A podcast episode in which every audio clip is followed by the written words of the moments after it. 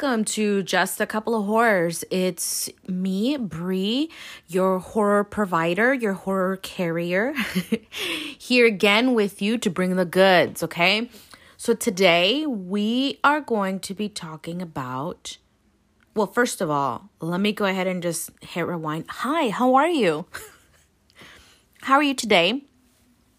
How's everything going in your life? Are you good? Hmm. Really? No way.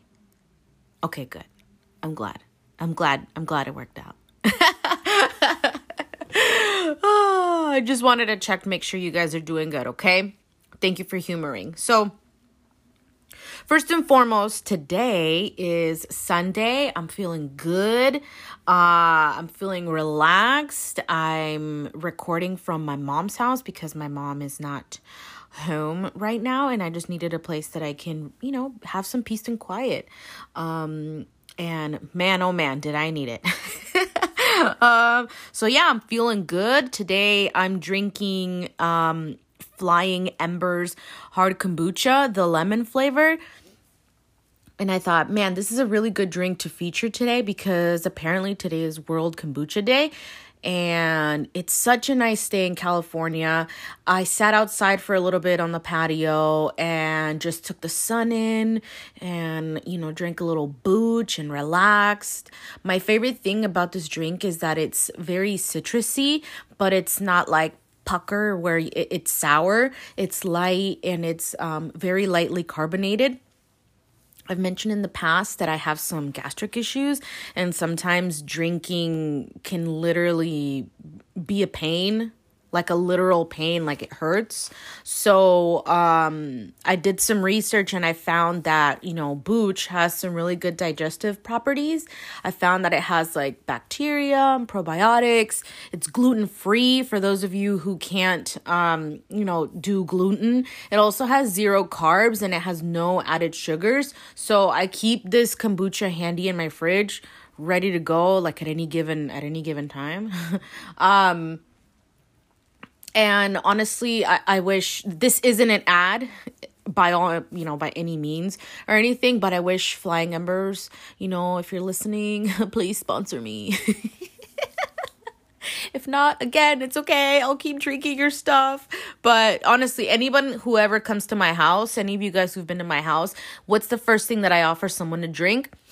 It's booch okay? So flying embers sponsor me okay? I love you. I love your drinks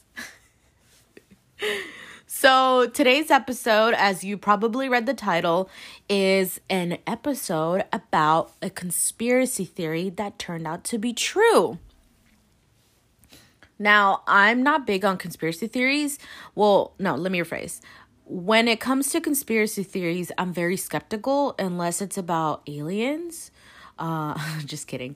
But seriously, for me, um, for me to buy into a conspiracy theory, I need like cold, hard facts, resources, real articles that aren't the onion or, you know, super right or left wing websites, YouTube videos that are clumped together using other people's videos. I need neutral, factual information and if you're going to come in here with some information that's too far on any side, I automatically think it's biased and there it's got an agenda and, you know, I I just check out, you know.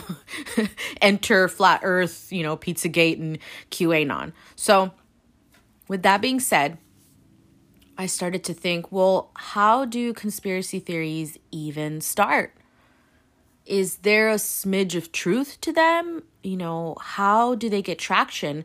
And how do people take them to such weird places that turn them, you know, turn them to be so outlandish and just honestly just unbelievable like you i literally can't believe some of the conspiracies that are out there because they just sound so ridiculous so i began to do some research and i actually stumbled upon some conspiracy theories that turned out to be true. So outlandish, so crazy, so insane, but it turned out to be completely true. And these and the conspiracy theory that I'm going to cover today um, has been, you know, uh, declassified by the U.S. government. There are real, cold, hard, factual uh, documents that were released, and even, you know, has presidential involvement. Um, after the you know after it happened so these this is 100% real and factual information so without further ado, grab a drink and hold on to your socks because here we go. The conspiracy theory we're going to talk about today is Project Sunshine. Now, doesn't that sound so benign? Project Sunshine. It's like, you know, you get a little picnic and you go outside and you're skipping skipping through, you know, some daisies. No, okay? That's not what this is about. So, right after Hiroshima and Nagasaki, the US government started to study the effects of nuclear fallout on the human body. Project Sunshine was a research project that um, pretty much aimed to find the, you know, the effects of nuclear fallout. Um, nuclear impact on the human population. And this was in this started in 1953 the project was secret for about 3 years and then it became publicly known in 1956 now the conspiracy was that the government, the US government, was stealing dead bodies to conduct this radioactive testing, right? So, Sunshine was put together by the United States Atomic Energy Commission and the USAF Project RAND, um, which is actually I I read the RAND report. It oh my gosh, it's honestly like stranger, you know, stranger than fiction when you read this, right? But anyway, so it was supposed to examine the long-term effects of radiation on the area and the ecosphere and they wanted to do this because of the repeated nuclear testings, you know, test runs that they were running. They were able to gather the information and determine that there was a radioactive isotope called SR90 that represented a very serious threat to humans, you know, from the nuclear fallout. So, SR 90 or strontium 90 is a radioactive isotope of strontium strontium that was produced by nuclear fission with a half-life of 28.8 years. Now,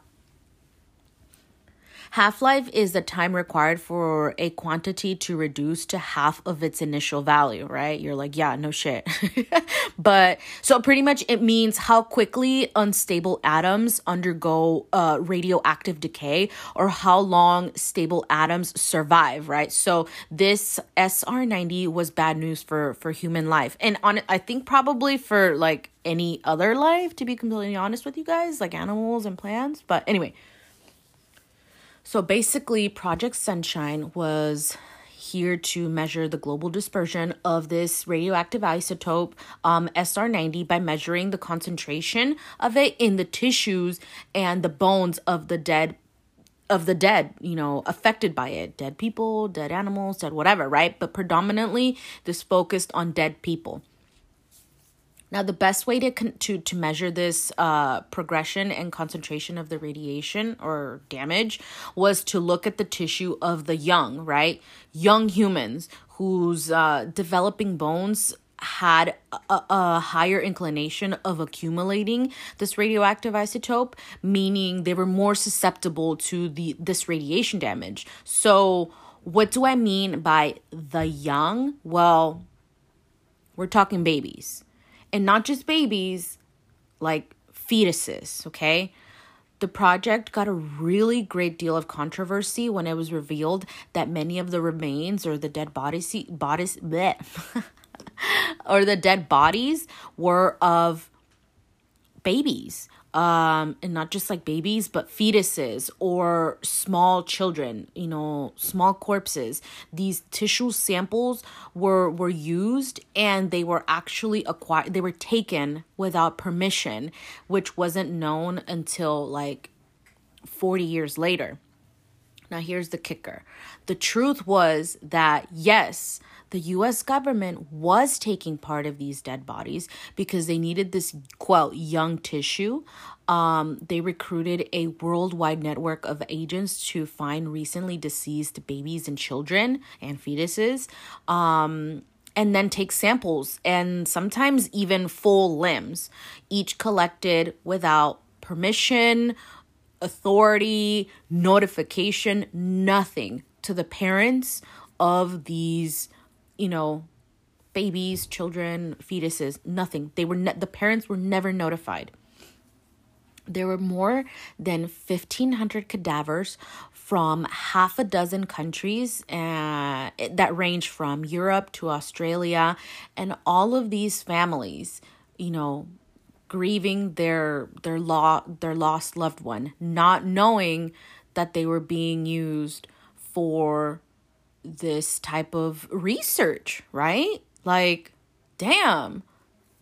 That I just that just kind of hits in a, in a totally just a deep deep way because uh, okay, anyway, in June of 1995, um, Presidential Advisory Committee of Human Radiation Experiments released the classified documents from the Atomic Energy Commission. Now, remember again, these trials started in 1953, became public in 1956, and didn't get released out until 1995. So we're talking like 40, you know, 42 years from from then to to when it was released, and these reports, uh, these documents showed that the scientists working on Project Sunshine were in full know of the ethical and moral and just like horrific circumstances that these that this research was being conducted.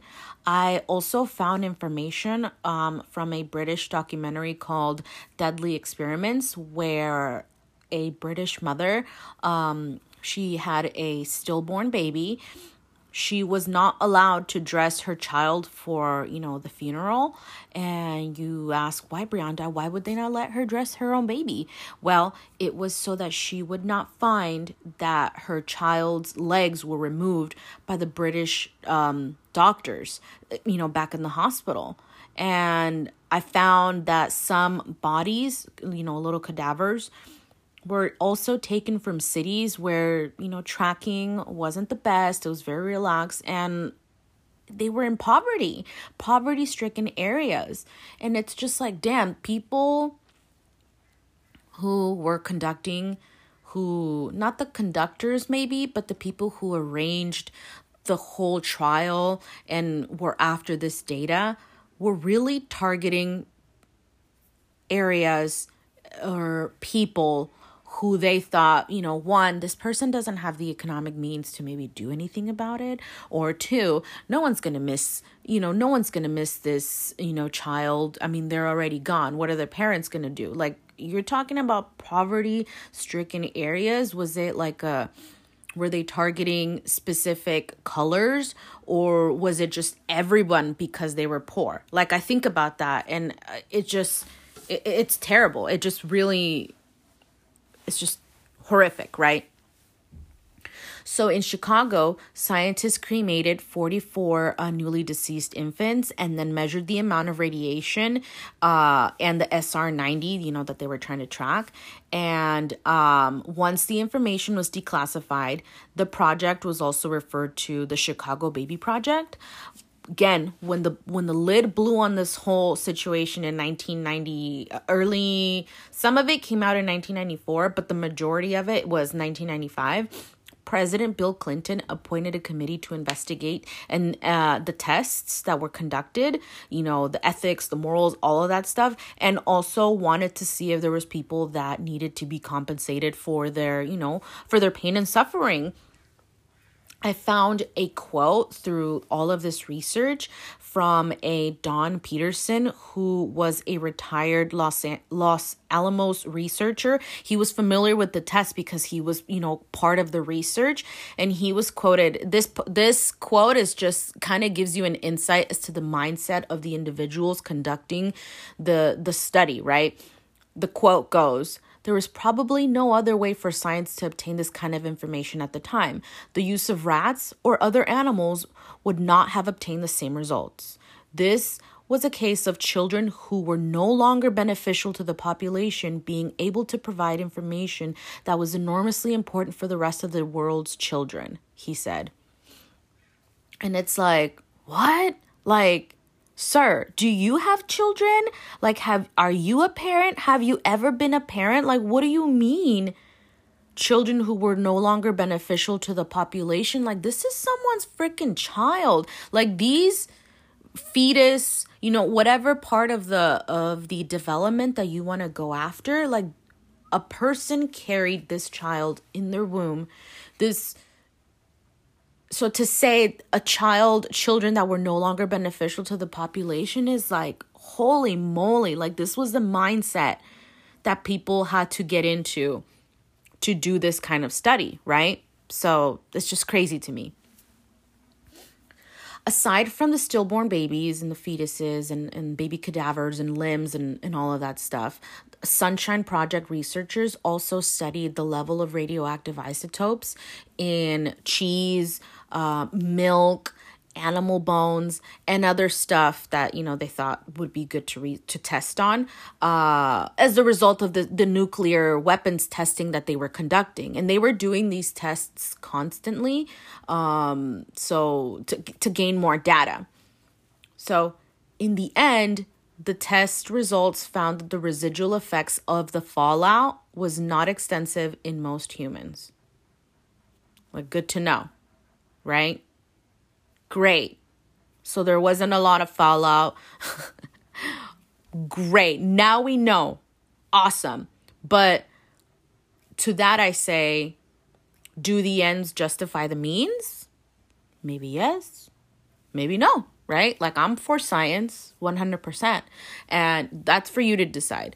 Personally, I think that they should have asked maybe offer the parents some money or the relatives who were in charge you know as an incentive to let them participate in these in these tests. I think no matter what any testing on baby humans baby animals baby anything is just honestly like horrific right? But if the parents had been aware and agreed to be part of something bigger, a, a, scientific advancement that's going to help humanity, right? Who's going to help everyone, then I don't think it would have been so bad. It wouldn't have been so stigmatized. It wouldn't have hurt so bad. It's kind of like, you know, organ donors. Um, I have a firsthand experience when my stepfather died, he died relatively young. He was 38 years old, just a few days before his 39th birthday, and he wasn't registered as an organ donor. And I remember, you know, trying to get everything together for his funeral and, and all of that stuff. And I remember getting a call from the hospital asking if we would like to donate you know his organs and that a lot of people would you know be able to benefit from the organs that he had. I think they specifically asked me for, I think, his corneas. But, you know, at that point, like I, at the moment, at the moment, I was so pissed and I was so annoyed. Like, hello, my stepfather is, you know, dead. My life is falling apart. Like, how dare you call me and ask me this right now, right? But something kind of like I had like a moment of clarity where I was just like, well, what's he going to do with them now? Right? Like, what's he going to do with his organs? What's he going to do with his corneas? If it's going to help someone else better their life, I think my, you know, that he would have wanted that. Um, so I said yes. I said, yeah, that's fine. Take it, you know, take what you need. Um, I was again, I was annoyed, you know, I was like, you fucking assholes. I'm grieving. but at the end of the day, um, we were still able to have a funeral. We were still able to grieve and to have a wake and, and do all of that and help someone and, you know, with the potential of, of helping someone out there. So I thought, why not? I guess I guess what I'm trying to say it's the principle of getting the permission, right? Getting permission and making sure that that everyone's on the same boat and you know what's going on with your loved one. Now, a few closing points that I wanted to make before uh, before I say goodbye is that out of the 1500 samples that were gathered, only 500 were analyzed. Um, another point was that the cadavers were from multiple countries. Uh, the babies or children bodies that were gathered um, were gathered from various hospitals and shipped you know, to the United States so they could conduct the study. Now, another good point is that in 1958, research for Sunshine Project was brought to Belgium. Scientists pretty much started doing tests on soil in agricultural regions instead of, you know, human bodies and bones. Um, the two main main objectives for these tests were to take environmental surveys and experimental research on natural and controlled conditions of the soil.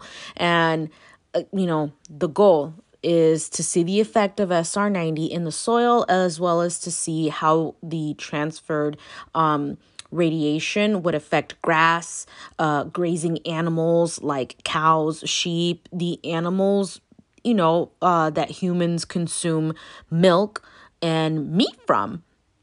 They were trying to see how it would affect our food, pretty much. Things that we consume, and to see if there would be a transfer from the crops and animals. Um, Researchers also looked for direct influences of SR90 by observing how well the contaminated grass grew. It's kind of like a Peter Parker Spider Man scenario because you know, Peter was exposed to this radioactive spider, you know, and he got powers. So are we going to get like super grass? um so after all of this, an article was written by the director of the health education in National Dairy Council in Chicago, Illinois. His name was Dr. Whitlock and he discussed the impact of SR90 in cow's milk consumed by humans. He found that the effects of SR90 would not be detectably harmful to the humans who were consuming it. So, Dr. Uh, Whitlock was quoted saying, From the foregoing information, it would seem that we have a long way to go before the presence of SR90 in milk and other foods can catch up with the amounts of radioactivity to which we have been long exposed through natural resources. So, all in all, the results were good. The information that said, you know, it, it was pretty much going to be okay if you're exposed to this isotope. So, you know, thank you to the babies, the fetuses, the animals, the plants, um, who were able to give us the answers that we needed. Again, I don't agree with the approach. I don't approve of the approach. You know, all this shadiness and going behind people's back and the emotional um, abuse that was done. But we are wiser because of it. So uh, that's it for today, guys. I hope you guys enjoyed this week's topic. I know that I was shocked and surprised that it was true. Um, my resources are crimemuseum.org, Wikipedia, businessinsider.com, Reader's Digest, and rand.org. I will be posting some pictures on the Instagram page about Project Sunshine. So if you guys want to check it out, it's at just a couple of horrors podcast also if you have a story you know you want to share um, i would love to hear it i'm trying to gather stories enough stories to make a listeners episode um, it doesn't have to be a horror story. It could be something weird that happened to you, something that happened to your parents or your friends, or something that you thought was really, really scary and it turned out to be something really silly and funny. Um, you can DM me or you can email me at just a couple of horrors at gmail.com and I can compile them and try to get an episode together. Um, and yeah, okay, all right. Well, I leave you guys today with this really cool quote that I found by Edgar Allan Poe. And it goes like this Words have no power to impress the mind without the exquisite horror of their reality. So thank you guys for listening. And until next time, I will see you later. Bye.